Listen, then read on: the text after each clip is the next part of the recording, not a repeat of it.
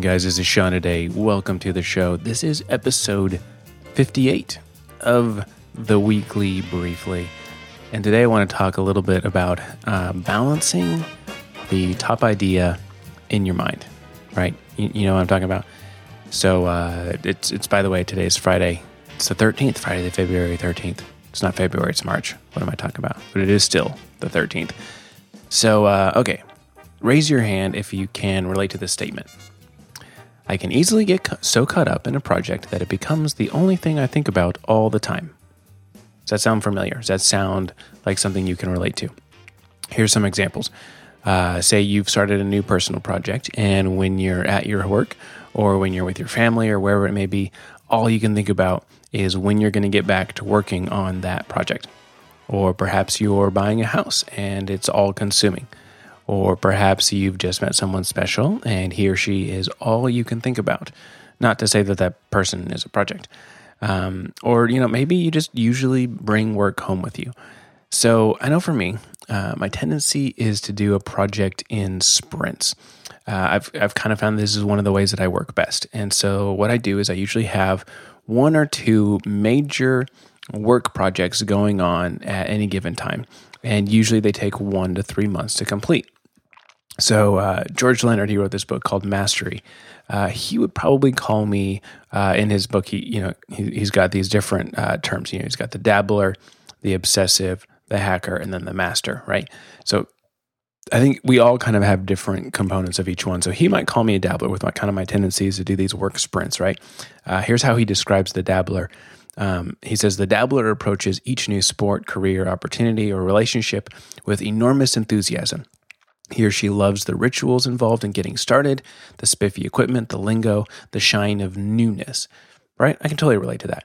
Uh, and here's how he describes the obsessive. He says, The obsessive is a bottom line type of person, not one to settle for second best. He or she knows results are what count, and it doesn't matter how you get them, just so you get them fast. In fact, he wants to get the stroke just right during the very first lesson, or he stays after class talking to the instructor he asks what books and tapes he can buy to help make him progress progress faster. Right, that's the obsessive. Um, and then he also describes the hacker, uh, who after sort of getting the hang of things, uh, the the hacker is willing to stay on what George Leonard calls the plateau.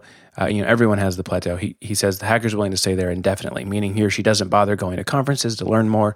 Uh, in tennis, the hacker is the player who develops a solid forehand and then figures that she can make do, which is a ragged backhand, etc. Um, so I know that I've certainly got little bits of all of these traits. Uh, and, and, I feel like I've kind of taken, you know, especially like the dabbler or the obsessive, uh, I've kind of taken those characteristics and I feel like I've put them to good use on the overall path of what Leonard calls, you know, mastery.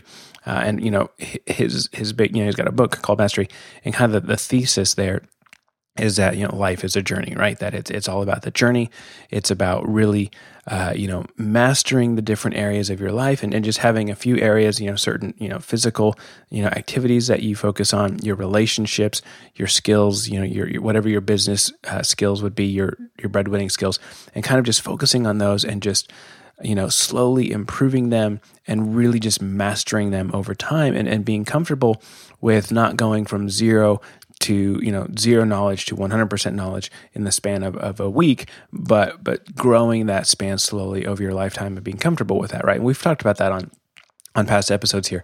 Um, so so i feel like i've taken my you know my dabbler uh, characteristics my obsessive characteristics as, as leonard would call them and and put them to good use on the overall path to mastery in terms of um, what I mean by that is, you know, my one to three project sprints, these kind of fit in line with my big picture goals for life in, in terms of business, relationships, uh, my personal life, and things like that. So, uh, you know, so I, I, I, do a project and I've kind of, kind of got these, these short goals. You know, I do a three month sprint to, to build something, and now that's a that's a new, uh, you know, brick in the wall that I'm building that is, you know, my business or whatever it may be, right? And so I've, I've kind of focused on this one thing, but it in the, the you, you step back and you look at the big picture and it kind of fits right in with this, you know, path of mastery. At least that's how I feel. Um, yeah, but I've kind of always been like this. I, th- I, think it's one of my, my greatest strengths is you know being able to have this laser sharp focus on just one or two things at a time, uh, and it means I can quickly build something. And when I'm done, it's you know it's it's high quality, it's interesting, it's fun, it, it provides a lasting value, uh, and and I usually see the, the project through to the end because it's it's it's done in such a short amount of time that I don't freak out uh, and and quit. Right. But at the same time, I feel like this has its disadvantages, namely, uh, you know, the, the tendencies of a dabbler uh, and or an obsessive. Uh, you know, they've got the laser sharp focus on just one or two things. For me, it means that I'm, I'm oftentimes thinking mostly about that one or two, those one or two projects at the top idea in my mind. And when something's the top idea in my mind, it's like, that's it. I've, I've just got one. And it just kind of takes up all the space. Uh, so Okay, so here's here's where we're going with this. Last week's episode of the Weekly Briefly, I talked a little bit about rest and workaholism. Uh, you know, kind of talked about how healthy work can keep our mind in, invigorated, uh, especially when that you know involves learning and expanding our skill set. Uh, but I also talked about how you know workaholism can be an addiction. Um, and you know, there's this some really great quotes actually from uh, Stephen Covey's book First Things First, uh, and he writes about how our roles sometimes you know can become imbalanced uh, meaning that there's a particular project or a particular area of responsibility that we're focused on, uh, and it's at the expense of other things. And sometimes this imbalance can be healthy. Uh, Stephen Covey writes that there are times when imbalance is balance, when a short term focus contributes to our overall mission in life. Uh, and he also says, He also says that it's easy to get caught up in imbalance to the point that it no longer reflects mission or principles. He says rather than being mission driven, we become urgency driven. So there's a healthy way. There, there is can be healthy imbalance, but also uh, healthy imbalance can can event can turn into unhealthy imbalance, right? Uh, so in short, uh, it's okay to be ramped up about a particular role or a particular area of responsibility, but that shouldn't be our perpetual way of life, right? So for me, as a husband and as a father, especially, like this is one of my biggest challenges, is leaving work at work when I've I'm now spending time with my family. You know, my wife, she's extremely generous, super gracious in this regard. So she's always interested, always willing to listen to, you know, me talk about the projects that I'm working on. But what sort of husband would I be if I let the work-centric top ideas in my head be the center of our marriage? If I just let them take over, right? Like I, I don't want them to take over you know, it's not good. It's not healthy. Uh, you know, my wife would get bored with me pretty quickly. Uh, I would never get to know her. You know, I'd never be interested in the things that she's interested in because I'm, I'm too busy talking about the things that I'm interested in, right? So, so it's important for me uh, to let those ideas be at rest when I'm somewhere other than work. And, uh, you know, Barbara Killinger, she's a doctor, and she writes, she says that wisdom comes from balance. And, and I, I love that statement. Wisdom comes from balance in this regard. So I wanted to present just a few ideas and a few suggestions for how to maintain that balance, how to keep ourselves from becoming imbalanced and obsessive about one particular thing to the detriment of many others. You know, and it's one thing to, to be focused on something, to have that laser sharp focus. It's another thing when you can never let it go. And that when you constantly have that laser sharp focus, it's always on, uh, you know, something and you're, you're never able to even just let go. It's, you know, you go from project to project to sport to relationship or whatever it may be, you know, hopping and, and obsessing and dabbling in all these different areas. And there, it, it doesn't, there's not balance in, you know, kind of the, the whole sphere of your life. So, um, so that's kind of what I want to talk about. And, and I've, I've talked before uh, about, you know, the difference between work-life balance and work-life boundaries. And I feel like a lot of times that the balance in this regard, in terms of, of being able to, to leave work uh, at work. You know, let the, the, the top ideas in our mind uh, rest at work when we leave work, and then pick them back up when we return. Is you know, there's a balance there, and I, feel like we can achieve that balance through the boundaries, if that makes sense. So, okay, here, here's here's the few ideas, the few suggestions that I've got, uh, and then we'll call it a show. So, here's the first one: is is consider if you have an addiction to urgency and or an addiction to your inbox. Uh, you know, here's here's what that would look like if you're frequently checking in on your email or your Twitter or your Facebook or other services when you're not actually putting those things uh, when you should be putting those things to rest, right? So, you know, for me, if I'm I'm done with work at the end of the day and I go upstairs, and then five minutes later, while I'm waiting for dinner, next thing I know, I'm checking my email again. That's not exactly. I, I haven't yet put work to rest in that regard. I'm not. I haven't let go, and so mentally when you're doing that, you're keeping a foot in both camps and you can't be two places at one time. So you got to let the inbox addiction go. You got to let the urgency addiction go. So you can just be in one place at one time and trust that, you know, like Killinger says, that there's wisdom in the balance. Trust that if you let yourself take a break from working on that project that you're super excited about, know that when you come back to it and you know you're going to come back to it, right? Then know that when you've truly rested from it, then you'll have more to contribute when you next come back because you were able to actually let your mind take a break from it, right? Here's another suggestion turn off those outside notifications that interrupt you when they have no right to, such as uh, you know, don't let your phone buzz with an email from your boss when it's eight o'clock at night and you're trying to, to wind down for the day, right? Like when you're, when you're done with work, let work rest. And it's not so much, I mean, yeah, it's boundaries, but it's also, you've got to, you've got to allow the work stuff to be at rest. You've got to allow that project, whatever it is that you're super excited about. It's not like it's the enemy, it's not unhealthy. But when we obsess over it to the detriment of other things, that's where it can become unhealthy. And actually, not only does it, it you know, kind of I don't want to say poison, but not only can it be a little bit unhealthy in the other areas, but actually it, it, causes that thing that we're obsessing over, that project that we're super excited about. We, we won't stop thinking about it if we if we can take a break from it, let our mind rest from it, it'll actually contribute to the overall health of the project in a better way. It'll it'll be a better uh, end result if we allow ourselves to kind of take a break from it, let our subconscious work on it, right? Um, and and that's kind of my next point. Number three here is understanding that there is no division or separation between our personal life, our work life, our relationships, etc. Right? Like all of who we are is all of who we are all the time, right? Like this is good news because it means that healthy relationships can contribute to meaningful work, or a healthy body can contribute to a happy heart. So, if we're freaking out about a work project and we're anxious about it, we're, we're excited about it, whatever it may be, we're nervous, we're not making meaningful work, we're not making meaningful progress. Like trust, there's this, uh, you know, it's called the side door approach.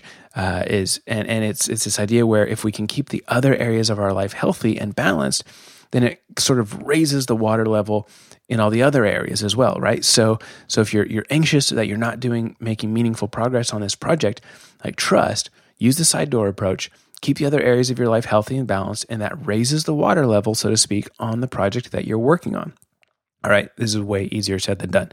Uh, it, it takes experimental knowledge to realize that this is true. So here's what I would suggest: is keep a journal or a log of your progress and your feelings uh, you know related to this project that you're working on. And remind yourself you know write down the, time you know that one morning you're you're working on the thing and you're just hitting you're just hitting your brick wall. You, you can't get through this problem. You're stuck on it whatever it is.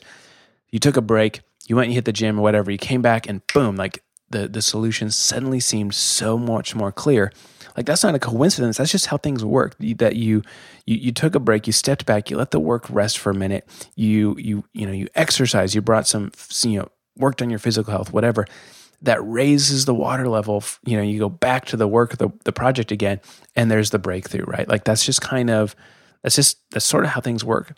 And so, you know, log that stuff, journal that when you have those breakthroughs, those moments where you realize, oh, yeah, balance really does contribute uh, and things like that. You know, remind yourself of it because, like I said, it's way easier said than done.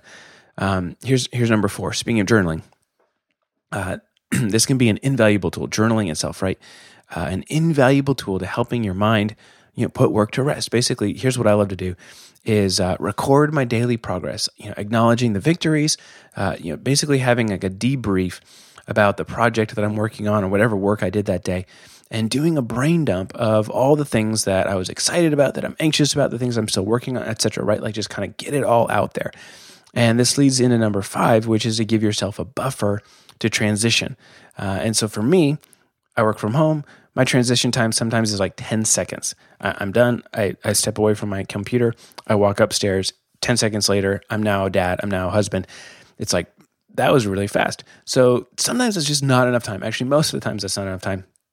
So I try to do is I try to quit early so I can let my mind sort of shift gears before I go do something else. And and this is also that's when I spend the time journaling. So I kind of journal my progress. So I kind of give myself a, a, mental buffer as well as just that that physical time buffer to sort of debrief. Let the project, okay, I mean, you know what? I'm just going to tuck this thing in as far as I've gotten so far today. Tuck it in, let it be.